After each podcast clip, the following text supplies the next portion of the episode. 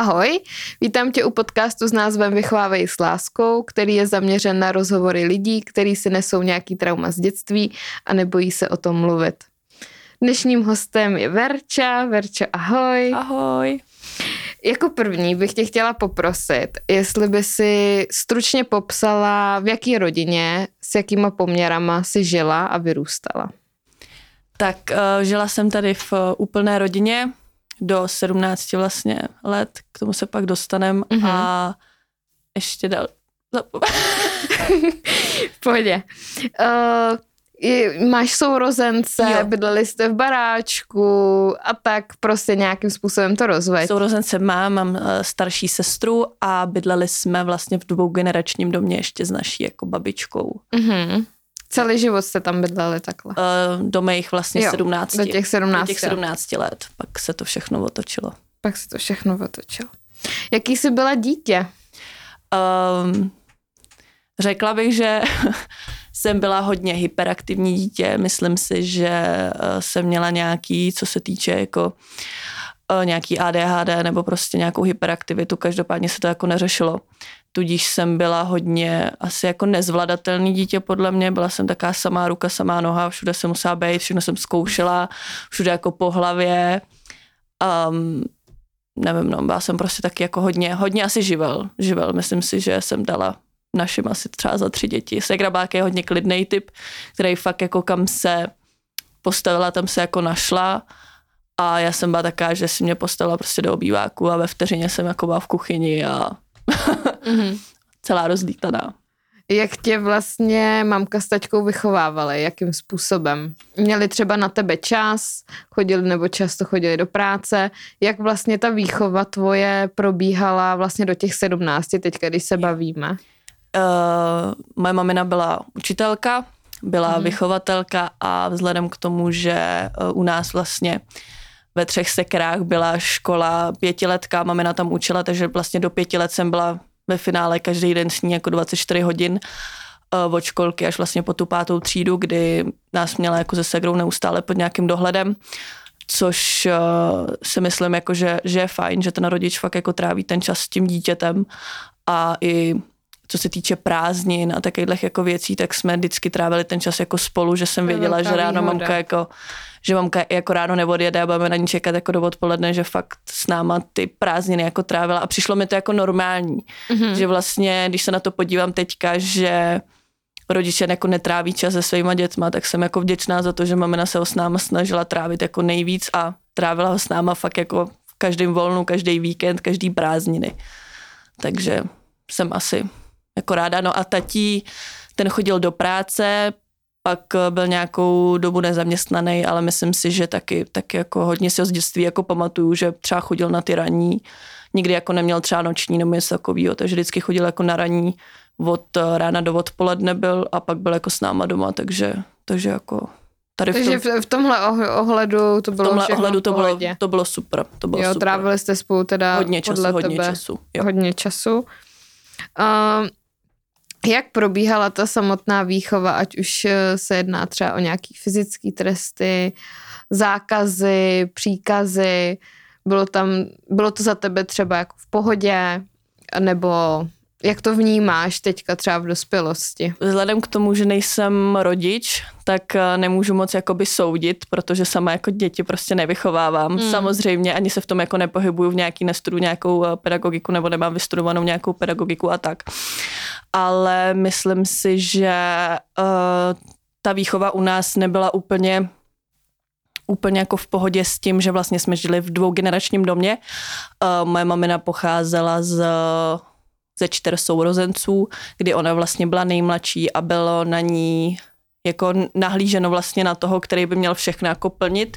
A postarat se o a postarat všechno, se o všechno, zařídit. co se týká vlastně jako babičky a takhle, takže vlastně moje mamka měla tři děti, když si to tak mm-hmm. vemu, že měla mě ségru a vlastně tu babičku, která ve finále byla ten nejnáročnější nejnáročnější element v té rodině, protože ať si všichni jako myslí, že uh, babička nebo dědeček který žijou vlastně jako s rodičema, jsou ty nejmíň, nejmíň, jakoby, jak bych to řekla, nejmíň náročný. Nejmíň náročný, přesně tak, nejmíň náročný, tak si myslím, že opak je absolutně jako pravdou, protože naše babi fakt potřebovala jako hodně pozornosti, potřebovala, že nedokázala si sama jet nakoupit, nedokázala si sama prostě uh, obstarat jako různé věci, tudíž úřední, že jo, důchody a takyhle jako věci, takže mamina vlastně všechno plnila jako za ní, čímž když je člověk zaměstnaný na plný úvazek, má doma dvě děti, má doma manžela a ještě na něj padne to břemeno toho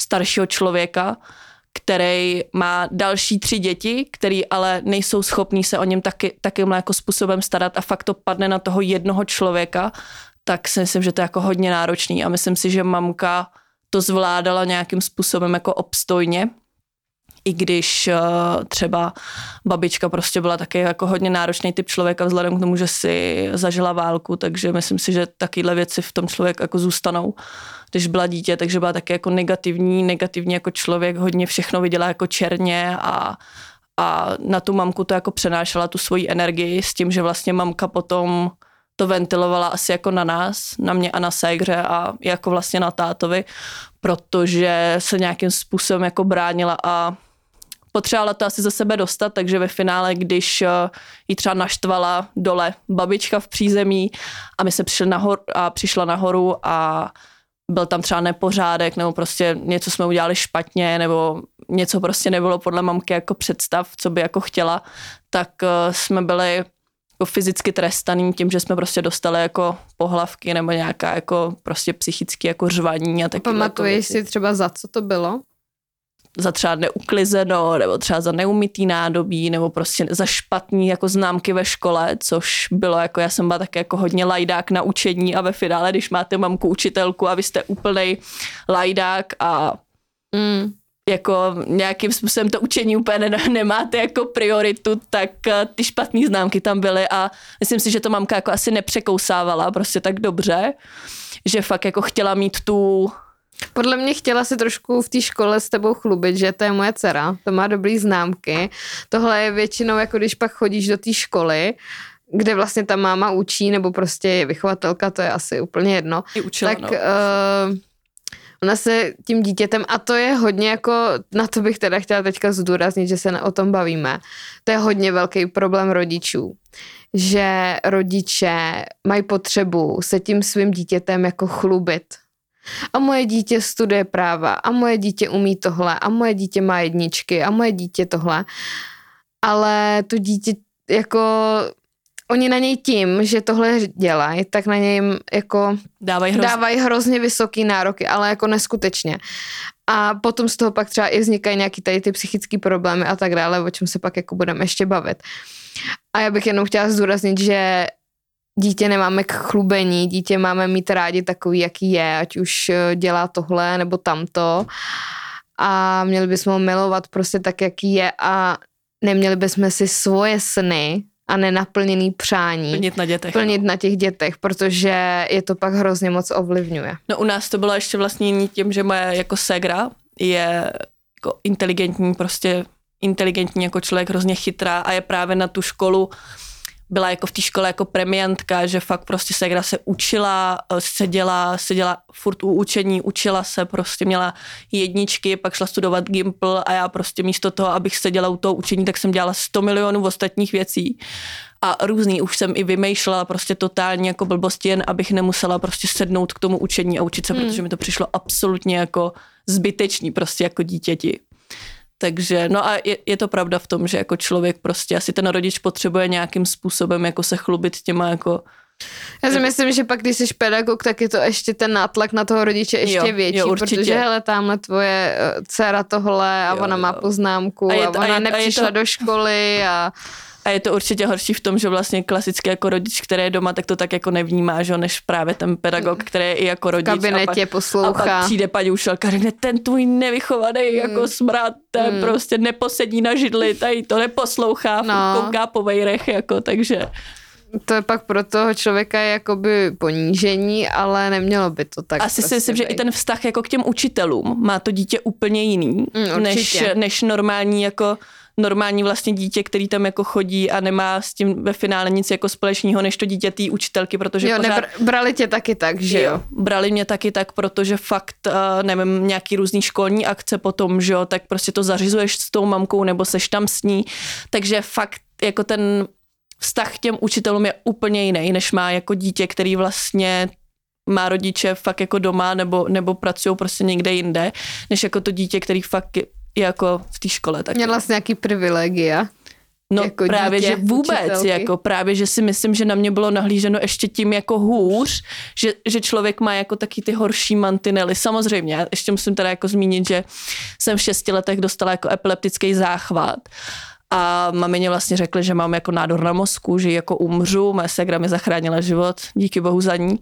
A potom se možná ta první, druhá jako třída na mě bylo nahlíženo jinak, protože to bylo Verunka se nesmí bouchnout do hlavy prostě. Mm-hmm. Uh, Verunka, nevím, jsem měla vedle lavice polštář, kdyby náhodou mi jako bylo špatně, abych si jako mohla lehnout. A ono ve finále, když je člověk v té v té komunitě těch dětí a nějaký, na, na nějaký dítě jako nahlíženo jinak, tak to potom to dítě tak jako schytává prostě no, ve finále, protože já jsem za to nemohla, že já jsem nemohla za to, že jsem byla nemocná, já jsem nemohla za ten soucit vlastně těch učitelů, nebo ten strach té mamky, že na mě jako bylo pohlíženo takhle jako jinak, ale potom, jak si člověk jako dítě zvykne, že má všechno, nevím, v té první, druhé třídě jako dovolený, haha, hihi, můžu si tady spinknout, jako je to úplně v pohodě, tak potom přijde taková facka, když jsem vlastně přestupovala z té páté třídy vlastně do té jiné školy.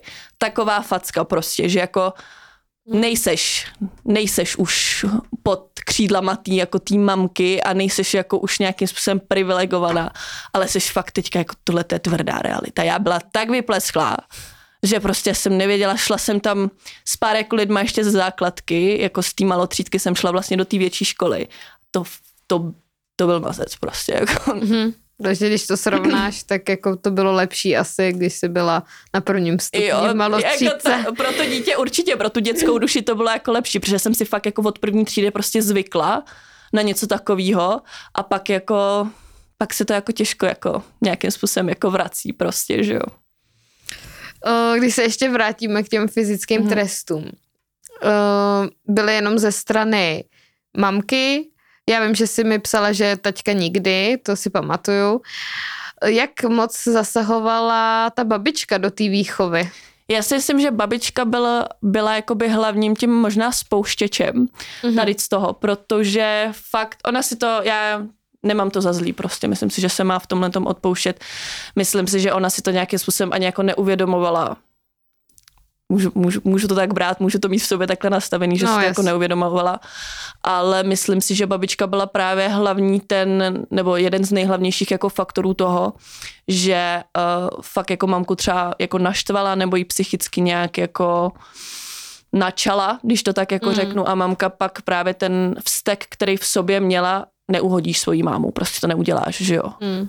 Ale pak máš jako to dítě, který přijde domů a je nějakým způsobem tě naštve ještě jako víc, tak prostě ti jako bouchnou nervy. A u nás se, hele, u nás se říkalo a myslím si, že doteďka to jako slýchám velice často, že škoda rány, která padne jako vedle. Já sama mám občas jako takový, když třeba u kamarádek jako děti, že fakt to ve mně jako vře, že vím, mám to v sobě, prostě takovej ten nakumulovaný jako vztek, který... Máš vzorec chování přijatý, no. Přesně tak, který prostě si říkám, já mám jako nervy, nervy mám prostě v sobě, že si fakt říkám, že to ale neudělám to, nebo neudělala bych to. Kdyby to bylo moje dítě určitě, nebo mám prostě ten vzorec chování tady v tom, že prostě fakt to ve mně jako vře. Vím, že je to špatně, vím, že by se to nemělo dělat, vím, že prostě fyzické tresty jsou absolutně k ničemu. Hmm ale mám to tam. Je to, hro, je to hrozně těžký přepsat, pokud v tom celý život vyrůstáš. Eh, hlavně spousta pedagogů pak prostě přijde domů a řekne, ty ty smradit, já bych jim takovou třískla, kdybych mohla.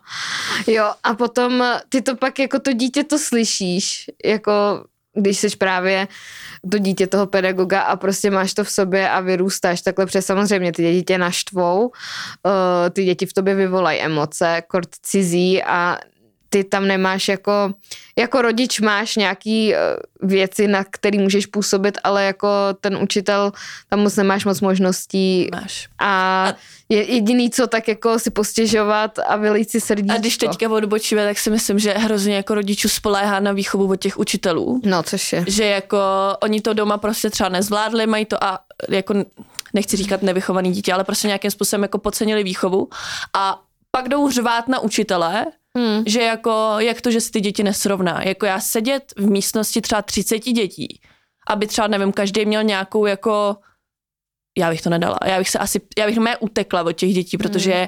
já jich nedokázala jako pracovat s těma dětma, protože je to na mě jako too prostě, to na mě hodně jako pracovat s dětmi je určitě náročný a pracovat s rodičem kolikrát ještě náročnější, eh, protože přesně tady ten názor, ty učitelé tam jsou o to, aby eh, to dítě vychovali, my jsme rodiče, my jsme se rozhodli mít dítě a my bychom měli mít v hlavě srovnaný uh, co to dítě jako obnáší, ať už je to čas, ať už jsou to peníze, ať už je to prostě cokoliv jiného. A neměli bychom takhle tu naší zodpovědnost, kdy my jsme se rozhodli to dítě mít takhle jako přehodit na nějaký školství nebo někam.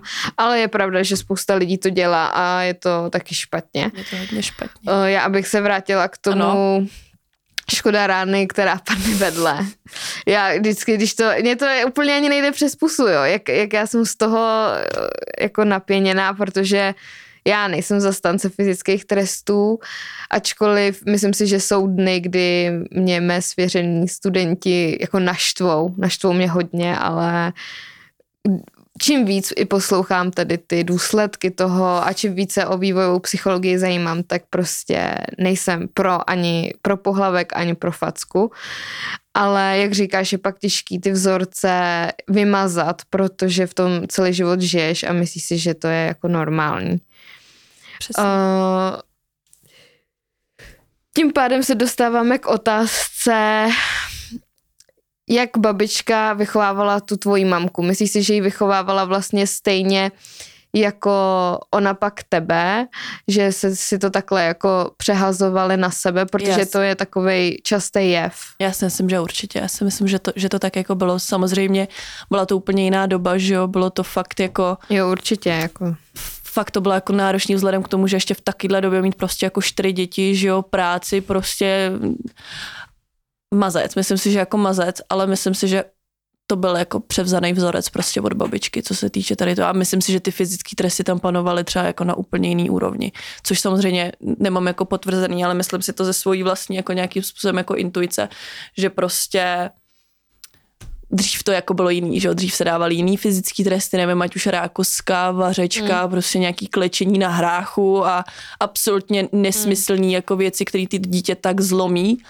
a ve finále se pak člověk jako ten rodič nemůže divit tomu, že z dítěte vyrost nějaký jako grázlík nebo prostě ně, protože to, je to, to tak. dítě je tak zlomený, že prostě takhle to končí. Fakt to takhle končí prostě tady těma. A mě má na, narušenou hrozně důvěru v, tí, v, jako v tom rodiči a... A v lidi obecně, podle lidi, a v lidi obecně, přesně tak, protože rodič by měl být ten člověk, který mu věříš úplně nejvíc, který mu můžeš říct všechno, i to dobrý, i to špatný, ale neměl by si z něho mít jako primárně strach. Nebo Přesně, tak, tak, tak si to myslím já. Myslím, že nějaký jako přirozený respekt by tam měl Určitě, být, který jako... máš jako ke každému člověku, ale určitě, aby, aby a to už se stává, že, že prostě děti chodí domů a počúrají se strachy z toho, hmm. že nevím, mají třeba špatnou známku nebo si schovávají žákovskou vis jako já. Hmm. Schovávala žákovský knížky a pak jsem to vždycky na konci ukázala hmm. s tím, že haha, ono to bude, ono to bude dobrý, ono to je jako hmm. hrozný. Jako neschovávejte si žákovský knížky prostě, radši to řekněte hnedka. Ať to máte za sebou. Ať to máme za sebou, než jako čekat na ten verdikt, kdy ji ukážu a čekat jako odkaď přiletí. Jakou máš nejhezčí vzpomínku na dětství? Nejhezčí vzpomínku na dětství. Ty bláho tak určitě nejhezčí vzpomínky na dětství jsou jako rodinný dovolený, kdy jsme mm. vyloženě byli jenom my čtyři. Já, Segra, teďka, mamka, což bylo fakt v klidu. Mamka byla v klidu, teďka byl v klidu, Segra byla v klidu, všichni jsme jako byli v klidu. Takže jsem vždycky jako milovala to odjet o těch prázdninách někam, kde jako nikdo nebude ovlivňovat naši rodinu, nikdo jí nebude nic jako říkat a fakt si budeme žít teď a tady. A to byly asi jako ty nejkrásnější jako chvilky, nebo třeba taky to večerní jako mazlení s mamčou, kdy jsme prostě koukali třeba na nějaký film a jako přitulili jsme se k sobě nebo se sérou jako různý jako zážitky, jsme prostě, nevím, hráli be, blbej badminton prostě mm. a jak moc tě to jako, jak moc tě to jako teďka zahře jako u Jak srdce. se ti to uchová v hlavě, jo, jo, viď, taky, takyhle jako věci. banality ve finále, ale myslím si, že je to fakt jako důležitý, protože nebo jsme hráli fakt jako často společenské hry. Mhm, a to si ty myslím, že, miluju, že taky. fakt jako, ale tohle rodiny prostě normálně nedělají. No a to je právě ten problém, no. To je přesně ono, že spousta jako rodičů si říká, nebo jako slyším celkově od lidí, tahle generace, to je něco hroznýho, dne- dnešní parchanti si ničeho neváží tohle. Ale nikdo si jako nepodzastavuje nad tím, že ty rodiče jsou odra, teda rodiče, pardon, ty děti jsou odrazem těch rodičů a pokud to dítě, eh, pokud tomu dítěti nedáváte ten čas, tady ty zážitky, přesně, i když, s tím, i když s ním jdete jenom na procházku, i když s ním jdete na hřiště, eh, nevím, něco, cokoliv, pane bože, i když to dítě je s váma nádobí. Já si myslím, že jako ono i sedět jako u společného stolu. Jasně, prostě jako no jas- obědy, večeře. My jsme fakt Jo. vždycky jsme seděli prostě u společného stolu. No a to je hrozně důležitý, hrozně důležitý pro ten vztah. A jakmile, jakmile tomu dítěti to nedáme, dneska to je, nemám čas, musím do práce, Nechce musím tohle, mi. nechci, jsem unavená. tátovi. Jo, přesně, nebo běž k tátovi, protože půlka rodiny je rozvedených, že jo. Mhm.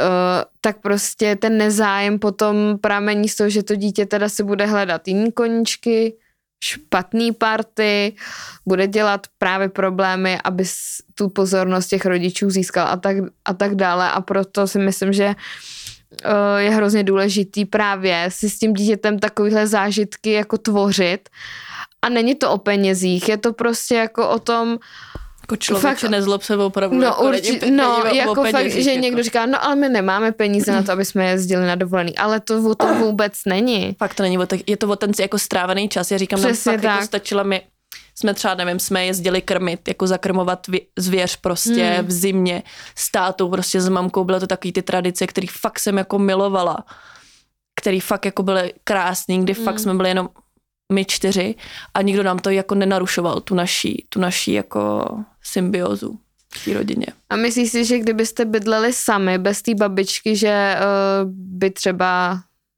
ta rodina fungovala líp i takhle? Určitě. Myslím si, jsem o tom stoprocentně přesvědčila, že kdyby jsme nežili v tom dvougeneračním domě, kdy každý prázdniny si tam prostě přijeli uh, mamky jako brácha, mamky segra prostě přijeli a udělali z našeho baráku kůničku na dříví, že prostě si umyli auto, vyprali si, najedli se, Hmm. uh, dostali od babičky jako peníze, my se tam stáli, prostě moje mamka všechno zařizovala, tak si myslím, že by to fakt bylo jiný, protože tohle to byla taková nejhorší zážitky tady to prostě, kdy fakt jako přijeli a pak ta pozornost už není vlastně na těch, nebyla na nás a na segře, ale byla na těch jako v ostatních jako brat, bratranicí, sestřenic, to řeknu takhle blbě, ale neumím to nějak formulovat.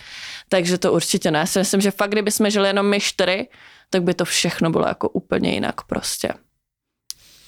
A takže tím asi je zbytečná otázka, jestli jste se nějak hromadně uh, rodina scházeli. Asi teda nescházeli jenom takhle o prázdninách. Scházeli jsme se, Scházeli. scházeli jsme se vždycky jako rodinný oslavy a takhle, ale vzhledem k tomu, že eh, mamky sourozenci jsou jako po celé České republice, takže vždycky ty prázdniny byly jako takový nejhlavnější, kdy os, oni prostě Mm. přijeli na uh, dva týdny nebo na týden a byli jsme takový jejich stanoviště, kde prostě zadarmo se najedli. Já chápu, ano, je to rodina, ale ve finále prostě si myslím, že nějaká ta pomoc, kdy jsme dělali jenom blbý jako dřevo, my se ségrou jako malý holky, táta dělal v létě dřevo a můj bratranec si set pod strom, smrkal, měl nohy prostě to, že on jako pracovat nebude a nás prostě dvě malý holky tam tahali jako špalky za dřevama a on prostě dvoumetrový řízek, Hmm. že prostě pracovat nebude.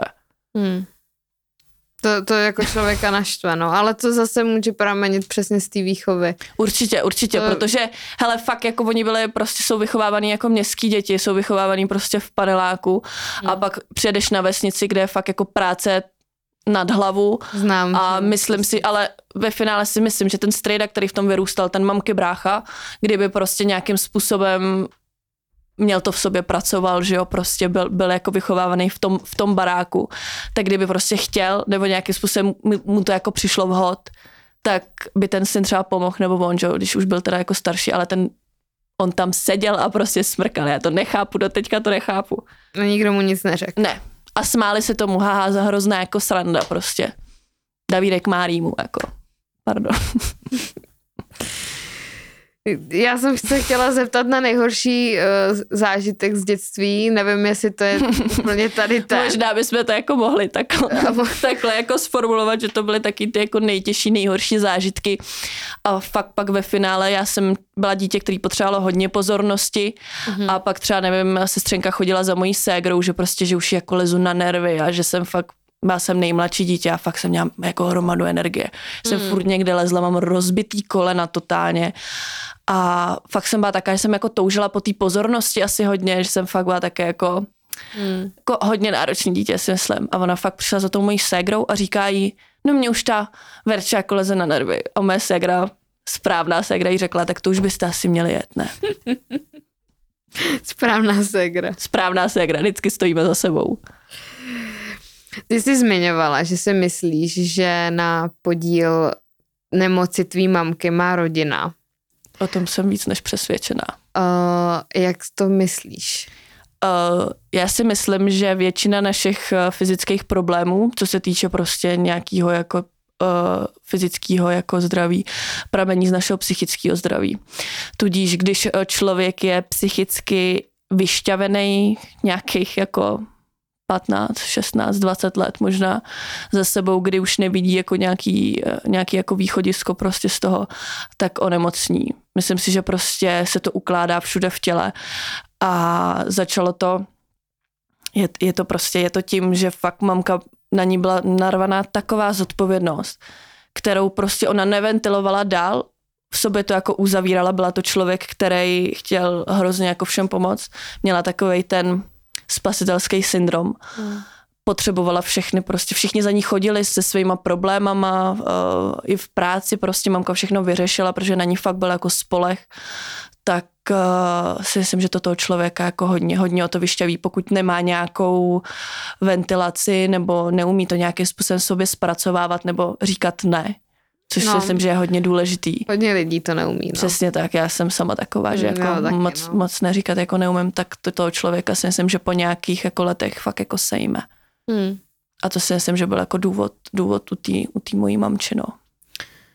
Myslíš si, že ta babička jako co přesně po té mamce jako chtěla, jestli to je tím, že prostě uh, přece jenom takhle vyřídit nějaký papíry, nákup a tak je asi normální, když je člověk starý, že prostě Jasně. ta rodina se o něj postará. Což jako asi si můžeme souhlasit, že jo, ale já se chci dostat k otázce, jak jako vysoký nároky na tu mamku měla, jestli si myslí, že třeba po ní chtěla něco, co by třeba ta zvládla sama, nebo jestli třeba jí nebylo smutno a tak chtěla, aby ta mamka furt byla. Já, Nebo jak to jo, probíhalo, Já víš? si myslím, že, že to bylo právě ono, že babička jak byla jako sama, mm-hmm. tak hrozně jako lpěla na té mamce. Takže mamina, když přijela z práce, tak musela hnedka prostě za babičkou jako dolů a když tam nešla, když šla rovnou nahoru, tak už jako bylo zle.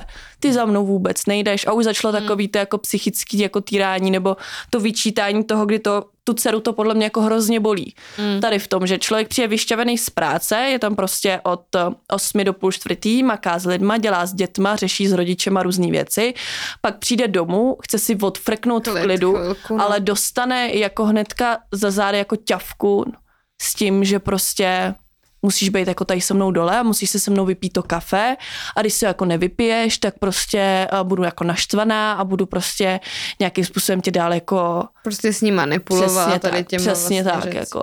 A to pak jako zacházelo s tím, že my třeba ze ségrou, když jsme tam jako nešli, tak, tak to bylo úplně to stejné. A vy za mnou vůbec nejdete a, a hmm. pak to vlastně ta mamka schytávala zase s tím, no ty holky za mnou jako vůbec nejdou a ten Karel za mnou jako taky nejde, ten táta prostě. Fakt jako to bylo takový, že člověk, když tohle to poslouchá jako denně a fakt přijde vyšťavený z práce a první, co je, tak slyší jako tohle. No tak jasně to. to Ruplo by mi. to, to chápu. Jaký jsi měla vlastně vztah s tím taťkou, protože do teďka jsme mluvili spíš jo. o té mamce. Táta. táta byl skvělý táta. skvělý táta, co se týče toho dětství do těch 17 let. Byl to člověk, eh, se kterým jsme mohli řešit různé věci, prostě dělal s náma, dělal s náma, nevím, stříleli jsme prostě spolu můj táta jako z myslivecké rodiny, mm. ved k tomu i ségru. Já jsem spíš byla taká ta maminkovská a ségra vlastně spíš tíhla k tomu tátovi, k té myslivosti, ale věnoval jsem nám jako v obou.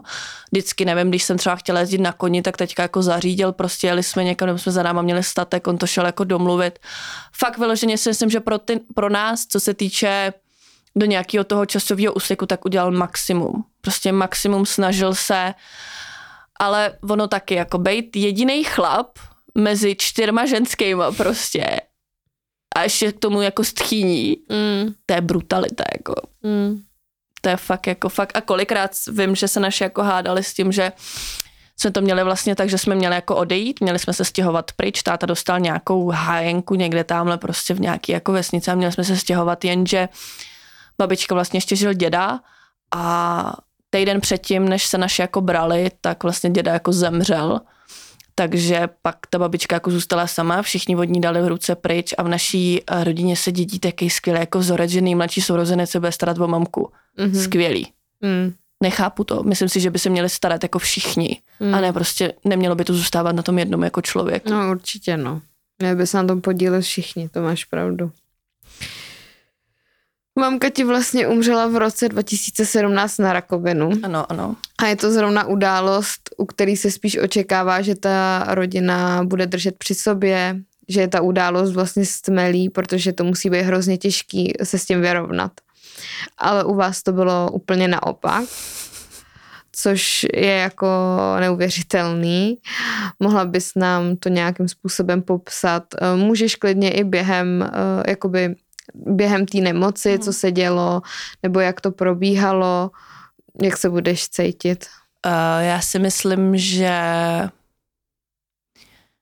tady z toho, s tím se jako člověk asi nikdy jako nesrovná nějak, ale uh, ta rodina se vlastně otočila úplně zády. Uh, protože mamka vlastně, když, když jako se zjistil první jako nádor, ona to šlo jako strašně jako dlouhou dobu, to prostě během pěti let jí diagnostikovali tolik jako rakovin, člověk jako jenom čuměl, že to začalo vlastně rakovinou prosu, kdy si myslím, že ten táta tu mamku jako hodně držel tady v tomhle, podporoval. že prostě, že byl fakt jako podporoval, že s ní jezdil všude, že prostě vím, že táta jí vždycky odvez na chemošku, počkal, od, mm. fakt se jako choval jako správný jako chlap tady v tom, že vyloženě fakt se o tu mamku jako staral, že ji v tom nenechával jako samotnou. Ale právě babička asi tím věkem už to jako nechápala, že prostě ta mamka fakt jako potřebuje klid takže a nenechávali jako odpočnout prostě. Mm-hmm. Já vím, že na jednu stranu mamka jako ani nechtěla, protože vím, že chodila prostě se šátkem že do školy a furt do poslední, mamka do posledního momentu jako pracovala, i když byla celá oteklá, prostě už mm. věděla, že, že jí třeba zbývá nevím dva měsíce jako života. Když nám to teda řekla, tak to byl jako mazec, ale vím, že jako ona chodila do poslední jako jako do posledního momentu prostě chodila do práce a i ty jako ženský v práci prostě jí to jako umožňovali a věděli. Věděli, že prostě jako chce chodit, tak jí to jako umožňovali. Myslím si, že v tomhle tom to jako bylo fajn, protože si myslím, že člověk, který je nějakým způsobem nemocný a zavře se doma, tak je to jako mazec, když jako je celý život prostě zvyklý jako pracovat a do té doby, než mamka jako mohla, tak jako pracovala, ale co se týče jako u nás doma a naší rodiny, tak každý jako přišel jako litoval, což si myslím, že totálně jako špatně. To by Někoho brutálně jako litovat s tím, že no to je hrozný, co se ti stalo a co teďka jako budeš dělat a si myslím, že ten člověk má v sobě tolik emocí a úplně nepotřebuje, ať mu všichni okolo jako říkají, co teďka budeš dělat a mě to mrzí a já z toho brečím. Jako ten člověk je tak, pardon, v prdeli, hmm. že prostě poslední, co podle mě chce, je, aby ještě někdo mu jako, aby ho někdo prostě litoval ještě. No a tím eh, teda bych chtěla, aby si teda nějak eh, řekla, co s tím taťkou, jak to tam bylo. Jako po smrti, jako mamky? Mm-hmm. Určitě. Já jsem, uh, můj taťka byl maminy, nebo mamina byla jeho jako první láska prostě. Byl to, si pamatuju, když nám to jako tenkrát řekla jako v autě, že fakt jako taťka, že to byla jeho první žena a tak. Takže si myslím, že ten vztah byl jako úplně jiný, když člověk má svoji první jako lásku a veme mm. si svoji první lásku, s kterou zažije úplně všechno jako na poprví. A ve finále pak jako nemá prostor si nějakým způsobem něco třeba užít, mm. možná, nebo zkoušet jako jiné věci. Takže můj teďka se k tomu postavil nebudu říkat správně ani špatně, myslím si, že se k tomu měl postavit jako jinak, protože dostal jako druhou mízu, jestli to může jako říct náš táta. A prostě zastydlá puberta nebo cokoliv, nevím, ale jako úplně si myslím, že kdyby zůstal doma, tak se uchlastá. Tak fakt jako vyloženě spadne do závislosti jako s alkoholem a bylo by to jako horší, než je to jako teď. Takže taťka tak jako rozlít, jako do světa prostě. Hmm. že jako se snažil nějakým způsobem možná něco dohánět a asi nehleděl na to, že má ještě, nebo možná hleděl, ale v tu chvíli měl sám co dělat jako se sebou a nedokázal na sebe přijmout tu zodpovědnost toho otce, když vlastně ty dvě holky celou dobu mamka byla také náš lídr jako ty rodiny, jo, takže vlastně teďka byl takový přicmrdávač, když to řeknu mm. jako, jako špatně, nemyslím to tak. Ale pak jako tu zodpovědnost za ty dvě holky, kdy Segra studovala jako vejšku, Eh, já jsem byl žil na střední škole a teďka to jako nezvládnu, prostě nezvlád to, takže pak si hledal nějaký jako partnerky.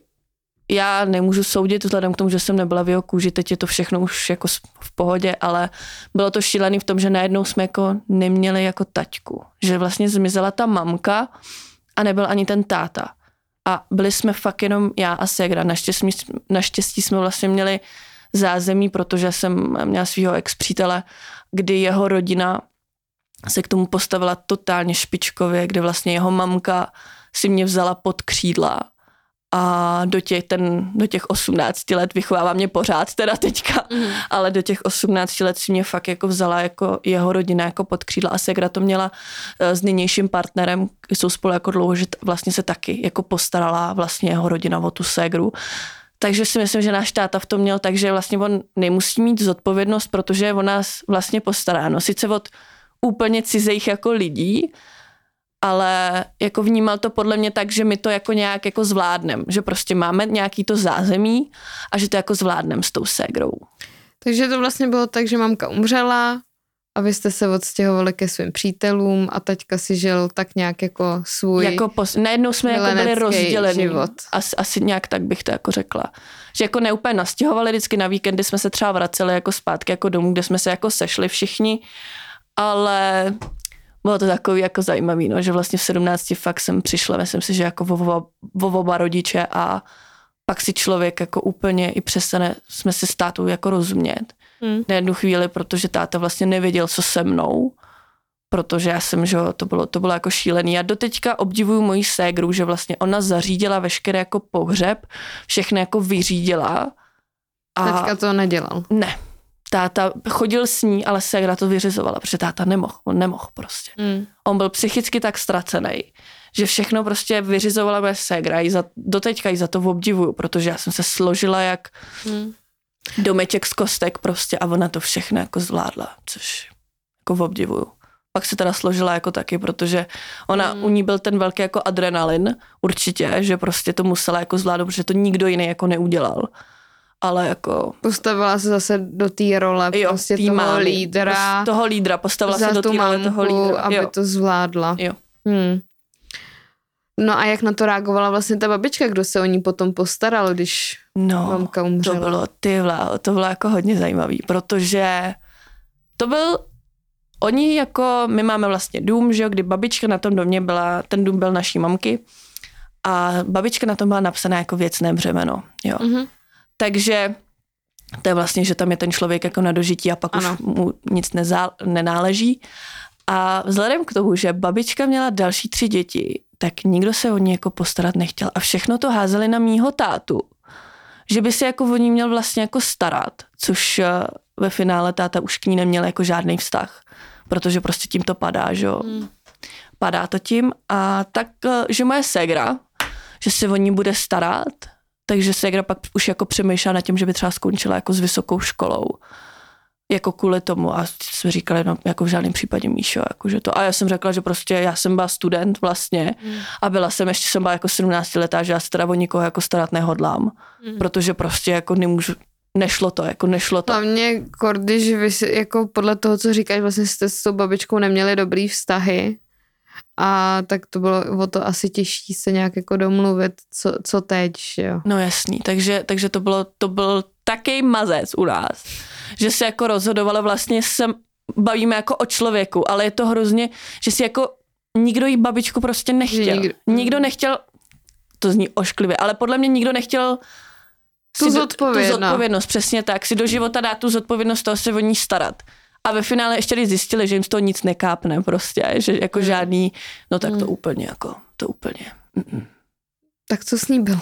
Takže, takže se vlastně můj taťka vlastně zařídil uh, domov uh, důchodců, vlastně jo, jo, jo. domov s pečovatelskou službou, kdy jsme vlastně babičku tam jako normálně přestěhovali, bylo to teda fakt jako náročně stěhovalý taťka ze strejdou si myslím, s jiným strejdou teda, stěhovali taťka z, uh, ze strejdou a, a jako pak to bylo, no jo, vám zůstane barák. Fakt jako jsme od té mm. rodiny schytávali takovej hejt za to, mm. že mhm. Segra neskončila jako ze školou.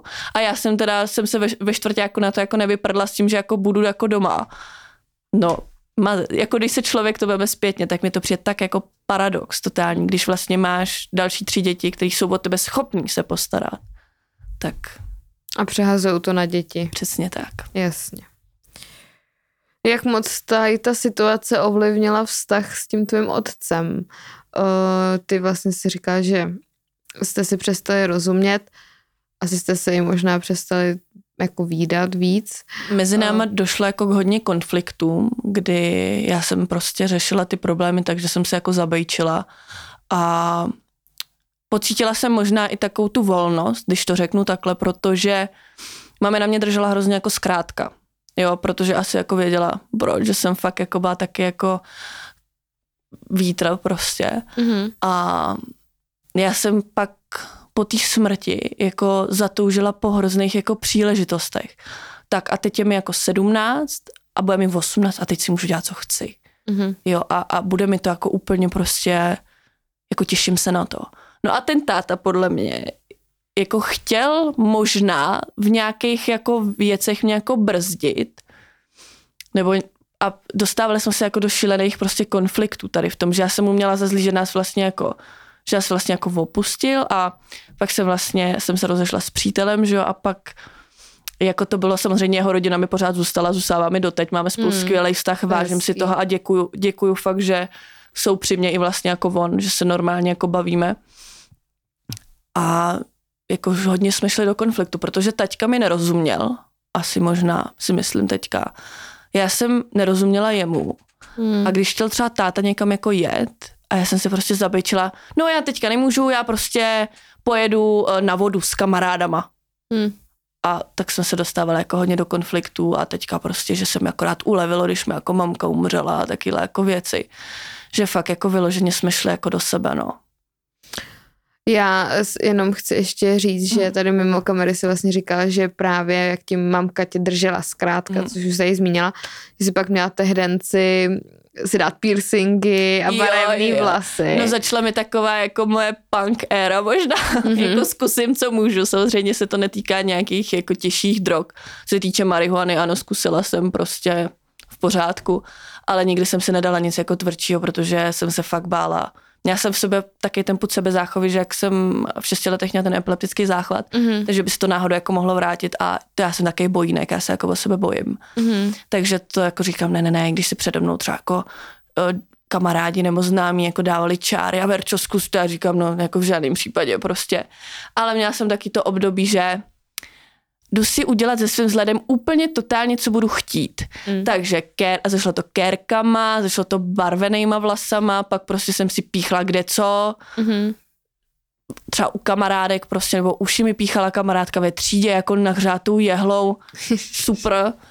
Takže to bylo takový, jako že začalo taky to moje crazy období, se si podholila hlavu a mm-hmm. různý furt se měnila barvy, pak mi odlítávaly vlasy, bylo to super, jako. Ale no, určitě, určitě to bylo jako tím, že už jsem neměla ty mantinely daný od té mamky, že tohle se jako nedělá, nebo tohle to prostě není pěkný a to se mi nelíbí, ale já to chtěla. Mně se to prostě líbilo a já jsem to chtěla takže v tu chvíli jsem dostala já tu volnost, i když to zní jako hrozně mm. jako hmm. blbě, ale dostala jsem tu volnost k tomu, že tak a teď. teď a můžu. Teď konečně a můžu. můžu. Jo. To je jako taky jako důležitý point, že prostě většinou je to tak, že když tomu dítěti fakt jako striktně ten rodič zakazuje, tohle nesmí, furt jako to dítě slyší nějaký příkazy, tohle nesmíš, tohle se mi nelíbí, tohle tamto, tohle, tak přesně jak říkáš, jakmile tomu dítěti je 18, nebo jakmile vyletí z, z domu, z hnízda, nebo prostě, jakmile prostě uvidí tu příležitost toho být konečně v podstatě sám sebou, protože mi přijde jako, že ty rodiče, já chápu, že asi v desetině si nebudeš dávat piercing, ale v období toho dospívání, těch 15 plus, od 18 už se vůbec jako nebavím, tak si myslím, že ty rodiče už by měli trošku, můžou to usměrnit nějakým způsobem, to určitě, ale trošku respektovat to rozhodnutí. To, to rozhodnutí, protože to, to je zrovna věk, ve kterém se prostě ten člověk hledá. Jo, barvu, tak tu si změníš, tak se obarvíš, piercing si vyndáš, tetování to už je horší, to bych o těch 18 třeba jako povolila no já osobně. Já taky. Ale tyhle ty věci, no tak ať si to zkusí, jako jo. Protože právě když je hodně to dítě takhle úplně chráněný od všeho, i od těch drog a vš- od všeho prostě, striktně pod křídlama, mýmu dítěti nesmíš, se nic nestane, nemůžeš. nesmíš to, tak přesně jakmile dostane tady ten impuls, tak uh, je to pak kolikrát divočejší, než by to mohlo být v tu dobu, kdy to bylo aktuální. To je prostě jak prak, jako ono si to dítě mm. fakt je natahování, natahování a ve, v té osmnáctce prostě jo. to pustíš a to dítě buď jako je takový, že že jako nechce, nebo že ho to prostě neláká, ale já jsem od malinka si kouká na potetovaný lidi a ty krují v těch uších, jako já to miluji, já to miluji do teďka, mám to ráda na lidech, líbí se mi to, sama mm. už bych to jako jsem si řekla, že jako ne, že maximálně už jako kérky jenom, ale fakt se mi to jako líbí a líbí se mi taky jako alternativní typy lidí. Dřív mm. toho bylo míň, teď už je toho hodně, teď je to, to super, protože si myslím, že už jako na tebe lidi nenahlíží jako na kriminálníka, který prostě, nám třeba ve škole bylo říkáno, vlastně mezi těma že jo, staršíma lidma, že nesmíš mít nechty, nesmíš mít tetování. Mně se nestalo v životě v práci a to prostě dělám na lůžkách jako následní péče, kdy fakt ty lidi co jako starší, jsou, jako staří jsou nemocní. V životě se mi nestalo, aby třeba ode mě někdo nechtěl jako ošetřit a to jsem měla i ty růžové vlasy, všude piercingy prostě nikdy jsem se nesetkala s tím, že by mi ten starý člověk řekl, hmm. že nechce ode mě ošetřit, nebo odkaď mám ty kerk, jako jestli jsem někoho zabila, nebo hmm. pro, jestli jsem seděla prostě ve vězení. Ale vždycky, fakt jsem se setkala buď teda jako s ničím, že to ty lidi vůbec nekomentujou, anebo fakt ty babičky nebo ty dědečkové na tebe jdou jako, že to je hezký, nebo že se jim to jako hmm. jako líbí, víš to já mám třeba zase opačný zkušenost, že právě hodně lidí, kteří dějí ve školství, tak mají předsudky vůči třeba mě, eh, že nevypadám tak, jak by učitel a vychovatel měl vypadat. A já s tím strašně jako bojuju. Teďka momentálně jako jsem zaměstnaná tam, kde to nevadí. I když si myslím, že určitý učitelé mají vůči tomu nějaký průpovídky, ale to mě jako netrápí. A myslím si, že ještě jako, ještě ta doba nepřišla úplně tady ještě těch. Asi ne, jako... jako... je to už jako na lepší cestě.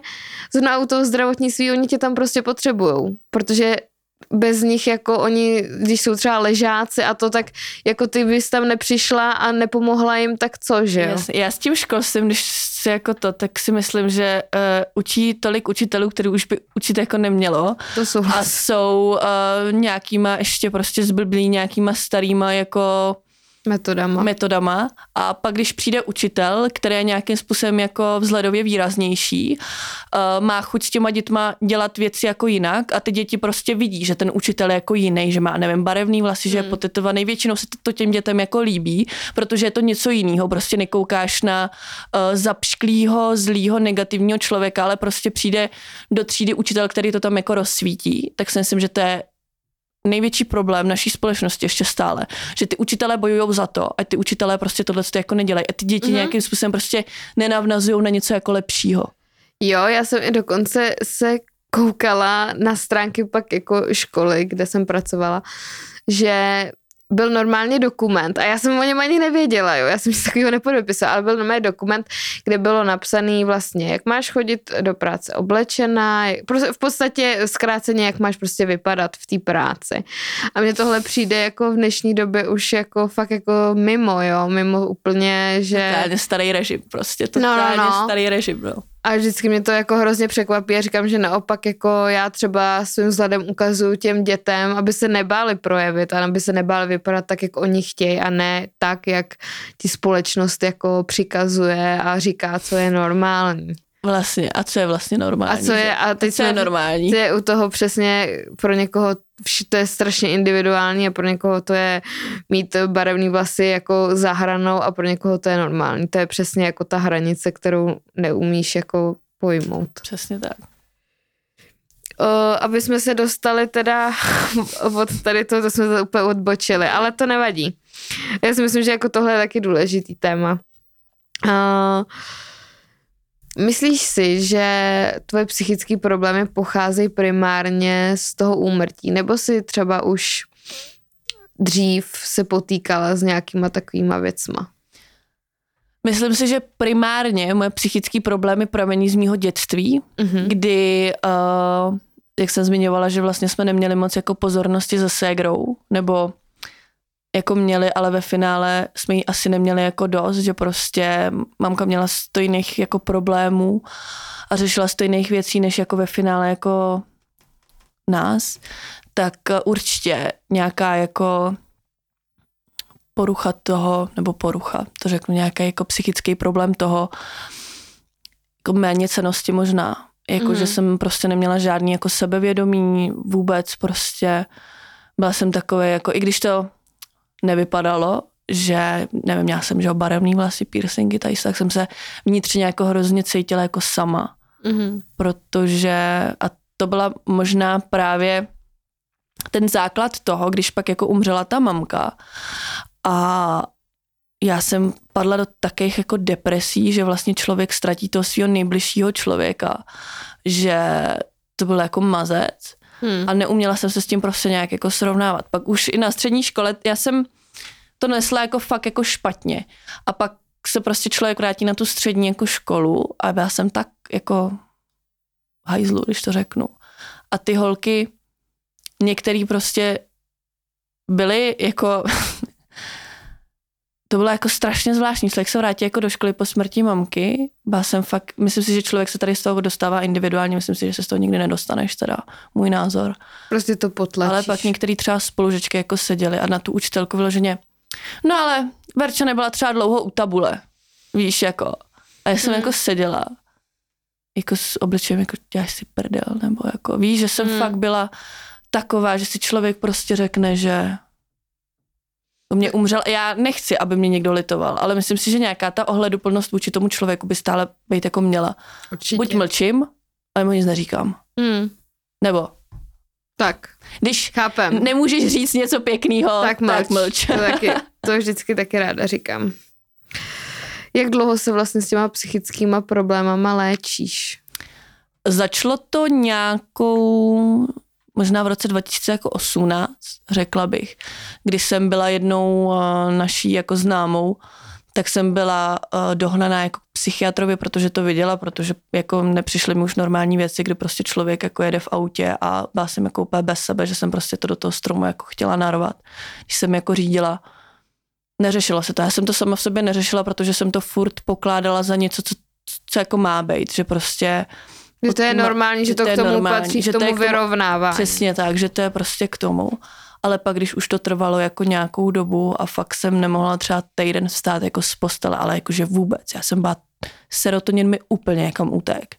Já hmm. byla tak jako zničená sama v sobě, že na všechny jsem jako byla i vošklivá, prostě, že fakt, nevím, to bylo, to bylo jako šílený a právě jedna známá mě dotáhla jako k psychiatričce, kdy teda paní psychiatrička skvěl, skvělé, jako skvělý přístup, musím říct, kdy jsme si povídali. Myslím si, že to u psychiatrů není moc, není moc běžný, že si s tebou psychiatr povídá dvě a půl hodiny mm, a rozebírá s tebou no. prostě, rozebírá, to je spíš u psychologa, mm. že jo, mhm. takyhle věci.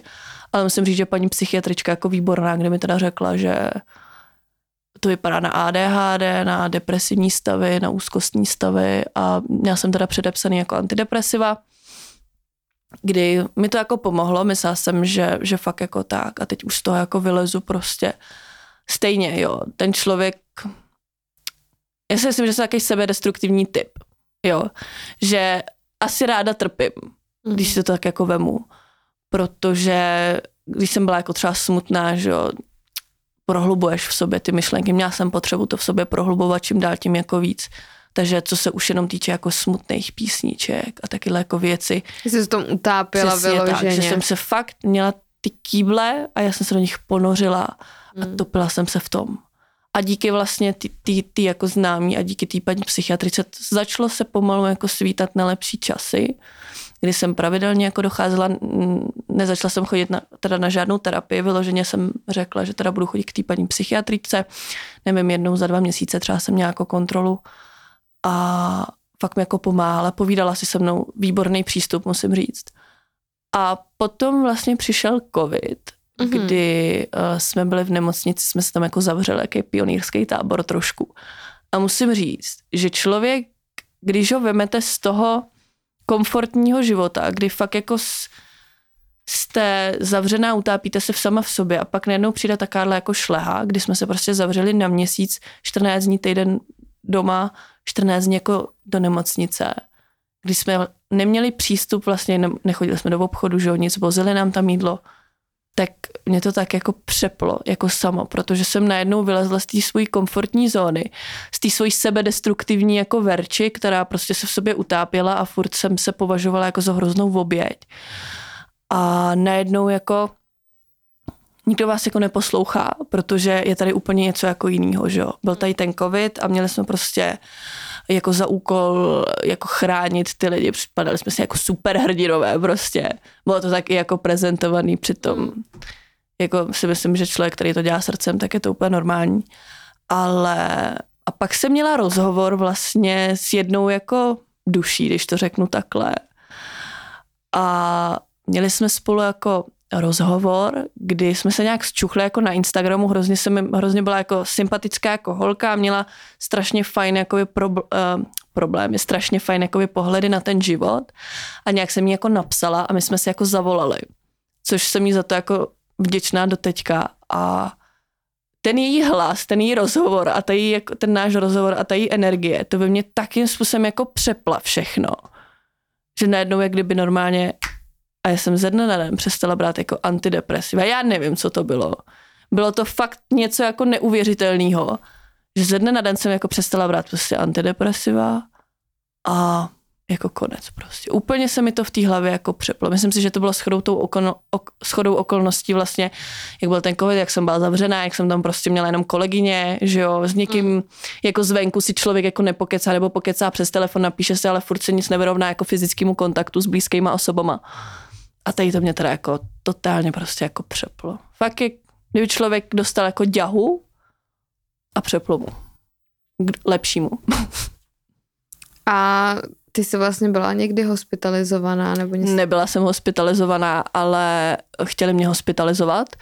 Paní psychiatrička to se mnou jako probírala, že si myslí, že by bylo fajn, kdybych eh, byla hospitalizovaná na chvilku, protože potom všem vlastně, co jsem jako říkala a co si člověk jako do těch 20 nebo do těch 17, 18, 19 let jakoby zažil, že je toho jako hrozně jako moc a že by byla jako ráda nebo že by byla klidnější, kdybych jako podstoupila třeba nějakou jako léčbu, co se týče, nevím, v nějakém jako zařízení. S tím jsem teda jako nesouhlasila, protože jsem si furt, já si myslím, že ty lidi, kterým je nabízená tady cta jako, jako léčba, furt je to za mě takový tabu a myslím si, že furt je to ve společnosti tabu, protože vás absolutně zase zaškatulkují. Když prostě řeknete, že jste byli léčený někde tamhle eh, v Bohnicích, v Dobřenech, tak vás okamžitě zaškatulkují, jako že jste blázen, což je absolutní bullshit. Ale i já jsem to v sobě prostě měla s tím, že hele, tak ty mě zavřou a pak prostě co si ty lidi pomyslí. Hmm. Teďka, kdybych to jako neudělala bych teda nic jinak. Ale kdybych prostě měla tu možnost jako asi znova a věděla bych, že jsem ve stejných jako ve stejný... Sračkách. Já vím, že jsi to chtěla říct. ve stejným hnoji. Pardon. Ve stejným hnoji jako předtím, tak bych do toho určitě šla a absolutně by mě ne, jako nezajímal, nezajímal by mě názor těch ostatních tady v tom, protože si myslím, že je to jako fajn. Když prostě člověk se cítí na to, aby byl hospitalizovaný, že už to prostě sám nezvládá, tak si myslím, že to je fajn, protože je to takový to pro ty lidi asi komfortní jako místo, nebo je to tím místem, kam oni prostě můžou jít s tím problémem a ví, že tam jako nejsou sami, že jo. Je Ale tam těch lidí myslím na jednom si, že místě. pořád ten nával té společnosti toho, že tě, mm. Ta společnost odsoudí za to, že ty jsi byla někde jako hospitalizovaná, haha, jako vě, ve většině si z toho jako dělají ještě jako srandu tak si myslím, že to byl hlavní důvod toho, proč jsem se jako ne, nehospitalizovala, proč jsem se jako nenechala hospitalizovat. Jako souhlasím s tím, že je to hrozný jako tabu téma a celkově psychické problémy si myslím, že třeba starší generace úplně neuznává a měla by Vůbec ta os- neuznává. No a ta osvěta by měla být určitě větší. Ale co jsem chtěla říct?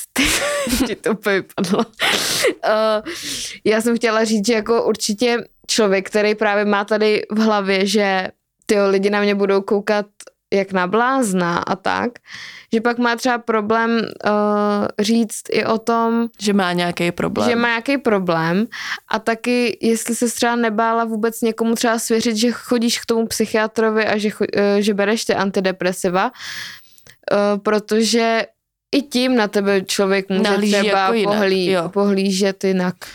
Já se s tím asi jako problém jako úplně Ne. ne. neměla. Já si myslím, že to nejbližší okolí nebo to nejbližší kolečko, který jsem jako okolo sebe měla, to vědělo. Vědělo, c- proč, z jakého důvodu.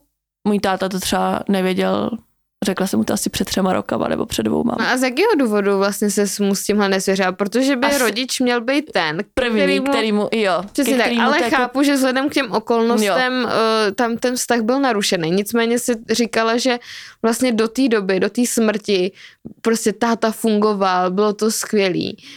Tak Jas- jak je to možný? Jakože pak máš tenhle problém, se kterým si třeba nevíš rady a třeba paradoxně třeba ten táta měl úplně stejný problém, nevěděl, jak se s tou smrtí vyrovnat a tak dále a určitě nějaký psychický problémy měl taky, že byste se v tom našli spolu. Jako, že bychom se podpořili. No, no, určitě, no, Určitě. že- Pr- proč si třeba za ním nešla? Protože si myslím, že to ve mně způsobilo to všechno, co se stalo těma okolnostma, takovou nedůvěru v toho Mhm. mm-hmm. tátu, že prostě jsem v něm ztratila nějakou tu oporu možná, i když to třeba tak nebylo, ale byl to můj pocit, bylo to moje vnitřní jako nastavení, že prostě s čím by mi jako pomohl. Víš, Mhm. mm-hmm. bylo to prostě takovej ten můj, moje prostě nastavení nebo můj postoj k tomu tátovi. Takže jsem to řekla, věděla to moje segra, věděla to fakt jako mé nejbližší okolí, ale fakt tátovi jsem to řekla třeba tři roky jako zpátky. Mm-hmm. A on koukal. Protože to jako Mhm. Co ti na to řek? Jo. Aha. Nebo Aha. já už si asi nepamatuju, ale rozhodně to jako nebylo nějaký rozebírání proč.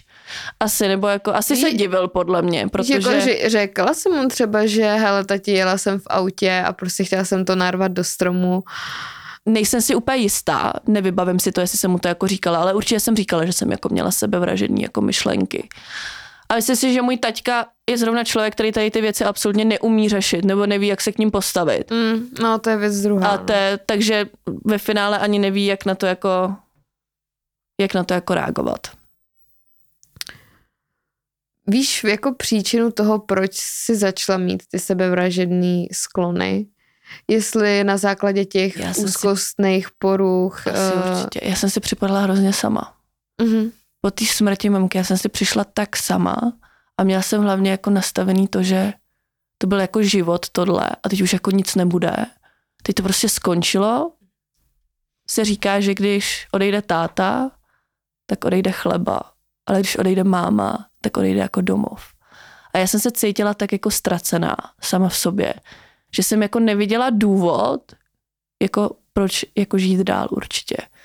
Ani třeba tu ségru se jako nebrala, jako že tak teď jsme jo, na to dvě. Určitě, určitě, ale vzhledem k tomu, že ségra vlastně jsme bydleli jako jinak, že jsme neměli psali jsme si každý den, prostě podporovali jsme se, ale furt jsme nebyli jako ve fyzickém Vedle kontaktu. Sebe. Hmm. A takže takový ty časy, kdy prostě jsem jako byla sama, já jsem měla tak jako tak špatný nastavení té mysli, že fakt jsem jako teďka sama a teď už jako nic nebude. Naštěstí mám fakt okolo sebe jako skvělý kamarády a přátelé a známí a mamky třeba i bývalý kolegyně, který prostě mě v tom jako nenechali a buď už našli teda tu, psycholo, eh, tu psychiatrickou jako pomoc, nebo fakt, hele Veru, když ti bude špatně, prostě přijeď, nebo prostě byli tady jako pro mě pořád, což si myslím, že spousta lidí jako nemá. Nemá hmm. takovýhle ty opěrný pilíře, když se něco jako stane nebo jim se něco stane, tak ve finále se nemá jako komu svěřit prostě. Nemají okolo sebe takovou tu, tu nůši těch jako dušiček, který jako hmm. při tobě jako stojí.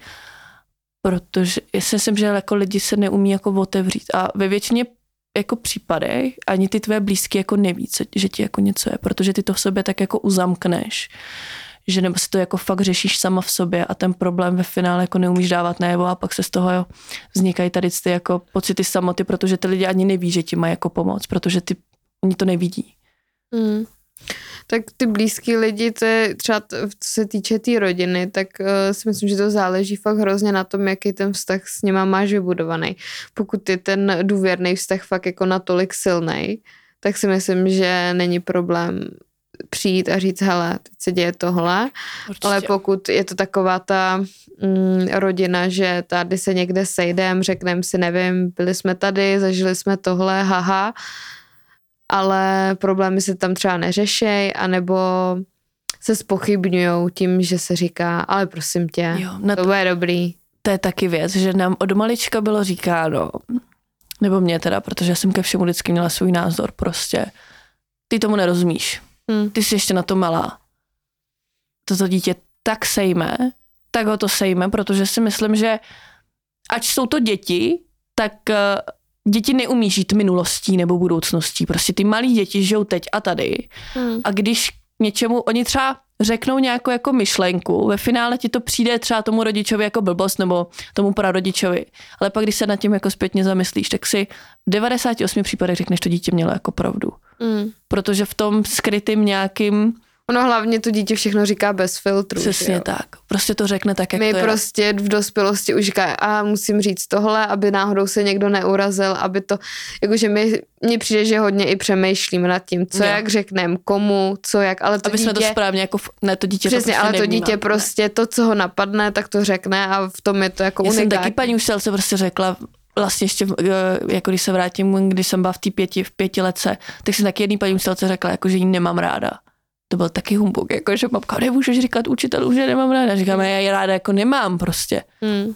Přece nebudu někomu říkat, a to dítě to takhle prostě má. Hmm. Jakmile někoho nemá rádo, tak to je, to je právě, jak jsme se i bavili o tom, že ještě se vrátím zpětně k tomu, když mamka vlastně jako měla potřebu, nebo ne měla potřebu, ale ráda, asi to hřálo na srdci, když se s námi jako mohla pochlubit. A když jsme vlastně byli na nějakých těch rodinných jako oslavách a tak, tak měla hroznou potřebu nebo nutkání nás jako předvádět. Jakože já jsem, že ho zpívala, Segra hrála jako na kytaru a vždycky to bylo, tak nám Veru něco zaspívej. A já jsem jako dítě třeba nechtěla.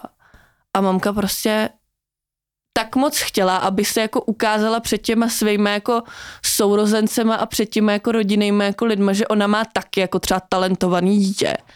Tak já jsem řekla, mami, já třeba nechci. A ona, tak já z toho jako vyvodím důsledky. A tohle toto dítě tak jako zlomí, to je hrozný, že já pak no. prostě to... nechtěla třeba chodit na ten sbor, nechtěla jsem se v tom prostě zlepšovat, protože to dítě to vnímá tak, že aha, tak já když to neudělám, tak to vlastně bude špatně to je prostě opět další manipulace, přesně aby tě dostala tam, kam ona chce. A to je přesně o čem se bavíme, že to chlubení, to je To je prostě hrozný. Já vím, že to dělá jako spousta rodičů. Stejně jako vybírají školy prostě svým dětem a tak dále a prostě partnery, nemůžeš mít tohodle, jinak vypadni z baráku, nemůžeš, prostě furt mají tendenci jako něko, aby náhodou tamhle nějaká... Já si myslím, že ve většině případech nás ty rodiče chtějí třeba od těch partnerů a takhle jako chránit.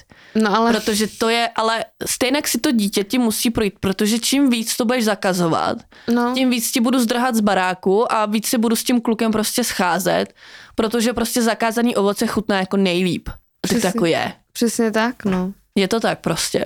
Že buď to teda jako rodič bych to jako měla přijmout spíš, a... Jako určitě je důležitá komunikace, nastavení hranic a tak, ale prostě tady ty zákazy, příkazy a důsledky, to je prostě nesmysl, protože přesně jak říkáš, nikdo nebral jakoby na tebe ohled, jak ty se cítíš. Prostě máma chtěla ukázat, že ty umíš zpívat, ale nikdo tvoje pocity vůbec jako nebral, vůbec si nerespektoval, jo. A pak ve finále, jak si tady říkala, z tebe někdo udělá to, že jsi člověk, který neumí vyjadřovat pocity. Ale proč? Protože mi je v dětství potlačovali. Protože jsem nemohla říct, hele mami, já nechci zpívat, protože prostě nebo když jsem to se řekla, necítím. Nebo když a, když to, to, a když to řekla, řekla, tak, tak ještě jsem, za to jo. dostaneš trest, že jsi dovolila jako nezaspívat na rodinný oslavě. A to jsou přesně tady ty věci, které si ty rodiče jakoby neuvědomují a přijde mi to hrozně sobecký. Já si myslím, že že určitě si to mamka jako by neuvědomovala, že to fakt bylo spíš jak jako byla nejmladší sourozenec a jak to není všechno jako padalo, že vyloženě jako chtěla prostě být v něčem jako lepší nebo být, mít něco lepšího nebo prostě to než jako ostatní. Že prostě v tom podle mě viděla taky ten jako hřejivý pocit, že já mám ty talentované jako holky, oni jsou jako moje, jsou jako šikovní a já bych vám to chtěla jako ukázat. A v ten moment, kdy jsem mi prostě překazila, ne, mám já jako nechci, tak v ní to ještě jako jí to zlomilo podle mě jako víc a tím pádem jsem prostě... Že já vždycky říkám, že by člověk měl být pišnej sám na sebe, co dokázal a uh, co si získal, co si vybudoval, než to, co jako jeho děti vybudovaly, protože prostě prostě jak říkám, no ty děti chlubení nejsou tak to je, ale vím, že to spousta jako je lidí dělá. být jako v chlubení a rozdíl být na ty děti jako pišnej, že jo? Že no prostě... jasně, tak určitě ten rodič je jo. pišnej, když tvoje dítě něco zvládne, dokáže, ať už je to cokoliv, ale tady to zneužívání toho vlastně, tak moje, moje dcera je dobrá v tomhle, tak teď to všem ukážu, to už je právě jako za tou hranicí. Určitě, no. určitě. Já bych se ještě chtěla vrátit k tomu, Uh, ty jsi zmiňovala, že ta péče, jako ta psychologická, ps- psychiatrická. psychiatrická, není v Česku úplně ideální. Nebo chtěla si se, teď nevím, jestli jsem to sformulovala správně, spíš chtěla si asi nějakým způsobem vyjádřit, jak to tam chodí. Jo, já si určitě myslím, že uh, co se týče nějakých jako uh, momentálních jako způsobů léčení, které jsou prostě zastaralý. A protože si myslím, že spousta jako nějakých metod psychiatrických až už nebo psychologických je fakt jako z doby, kdy to bylo úplně jiný.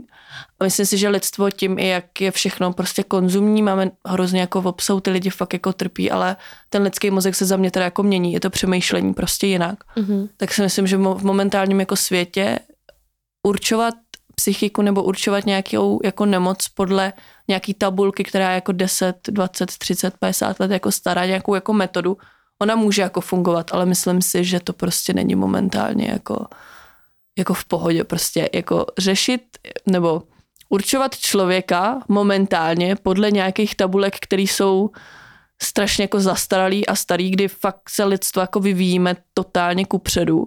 Jdeme fakt jako vzdušnou jako čarou tak si myslím, že to je jako špatně, že určitě by se s tím měla jako něco dělat, tady s tím, co se týče nějakých jako vě, větší asi jako porozumění a když člověk přijde s nějakým konkrétním problémem, tak nebejt hnedka jako zaškatulkovaný do nějakého jako stádečka, mm-hmm. jsme se o tom bavili, ale prostě ke každému člověku by podle mě měl být jako individuální přístup, ať už je to prostě v tom školství, ať už je to ve zdravotnictví, ať už je to prostě Určitě. tady v těch jako ve všech věcech.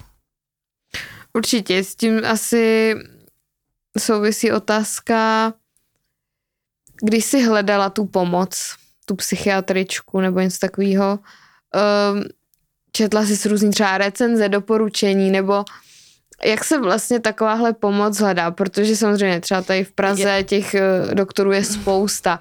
Teďka máš chodit sem, nabízejí ti zase tohle. Víš, že toho je třeba To je i... krám prostě, víš, jako, No, že no, prostě ale jdeš jako- jako do krámu a Ne, ale- vybíráš si, jo. Ale jo, jako prostě Jo. otevřeš si Google a prostě A hledáš. jedeš. Tak eh, podle jakých třeba co bys třeba řekla, co by ty lidi, na co by se měli zaměřovat, aby dostali třeba tu kvalitní péči toho já, psychiatra? já jsem to měla tak, že moje známá k té psychiatrice jako chodila, Mhm. mm-hmm. nebo jako cho- chodí, takže ona mi vlastně jako doporučila s tím, že ona je sama jako pedagožka a má nějakou jako speciální pedagogiku, takže mm-hmm. Mhm. ví, jak přesně mají jako lidi přistupovat jako k takovýmhle lidem. Takže ona mi doporučila vlastně tady tu paní psychiatričku. Takže já jsem vlastně k tomu přišla jako slepý k bohuslím a Jo. měla jsem fakt štěstí. Ale myslím si, že uh, hlavní, na co by měl člověk dát tady přitom, je určitě neřešit problémy s člověkem nebo s nějakým jako specialistou, který vám není sympatický, eh, který nějakým způsobem k němu necítíte nějakou jako dobrou energii prostě. Eh, Když vás, nevím, pokud jste jako nezletilý a rodič vás k někomu jako dovede nebo k nějakému specialistovi a ten člověk se vám jako určitě nelíbí, tak od toho dát prostě ruce pryč, protože už v sobě jdete s tím sebezapřením, že by vám člověk, který vám není sympatický, měl pomoct. To je blbost prostě.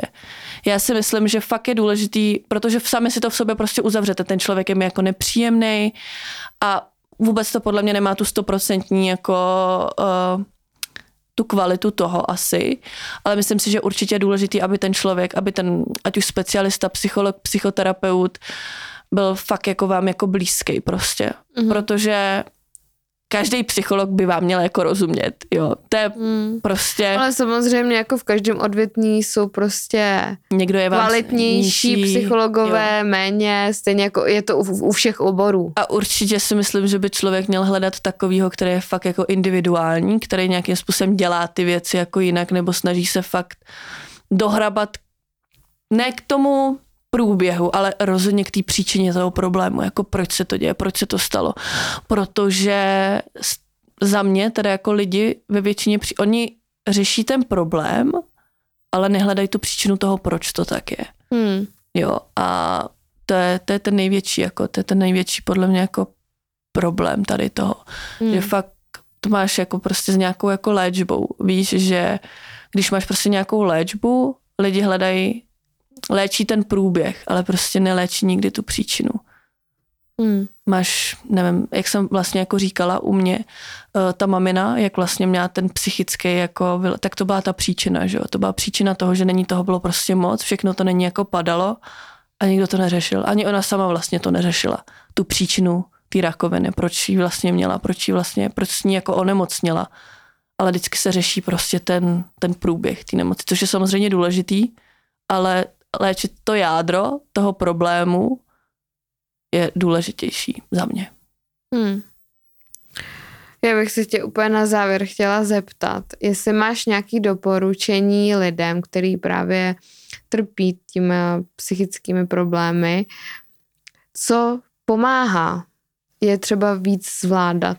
Já vím, že to je třeba těžké, je to hrozně individuální věc, ale můžeš třeba konkrétně, co pomohlo tobě, jestli to je nějaký svěření blízkému. Já si myslím, že je hodně důležitý o tom problému jako mluvit. O tom problému mluvit s někým, komu vlastně jako důvěřujete a ke komu máte nějakou tu jako vazbu. Myslím si, že je důležitý se najít jako sama v sobě prostě, že nějakým, ať už nějaký dechový cvičení, nějaký meditace mě třeba hrozně pomohlo jako otužování se jako sklidnit, protože buď žijeme minulostí nebo budoucností prostě a málo kdo žije tady a teď a je to hrozně těžký Hmm. žít tady a teď, ale člověk pak, když, nevím, já, když to vemu ze sebe, se ponořím jako do té ledové vody, tak jako není nic, co jako bude potom, je to prostě teďka a tady a prodejchávám to a hrozně mi to pomohlo. Samozřejmě je to jako individuálně, ale fakt nějaký dechový cvičení a fakt se, každý problém se nám tvoří nejprve jako v hlavě.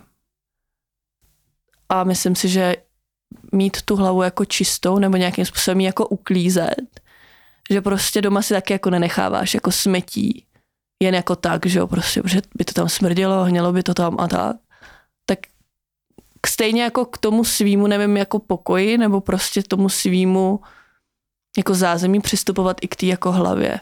Mm-hmm. Protože je fakt jako důležitý si tu hlavu jako uklízet, třídit a prostě ventilovat to. Ať už člověk má nějaký vztek, tak prostě jedu někam do přírody, zařvu si tam jak lev, snažit se to prostě ventilovat a rozhodně problémy jako nedusit v sobě. Nedusit prostě. Ať už třeba si psát deník, nebo fakt si to s někým povídat, skládat o tom básničky prostě, nebo fakt, fakt jako to vykřičet celému světu.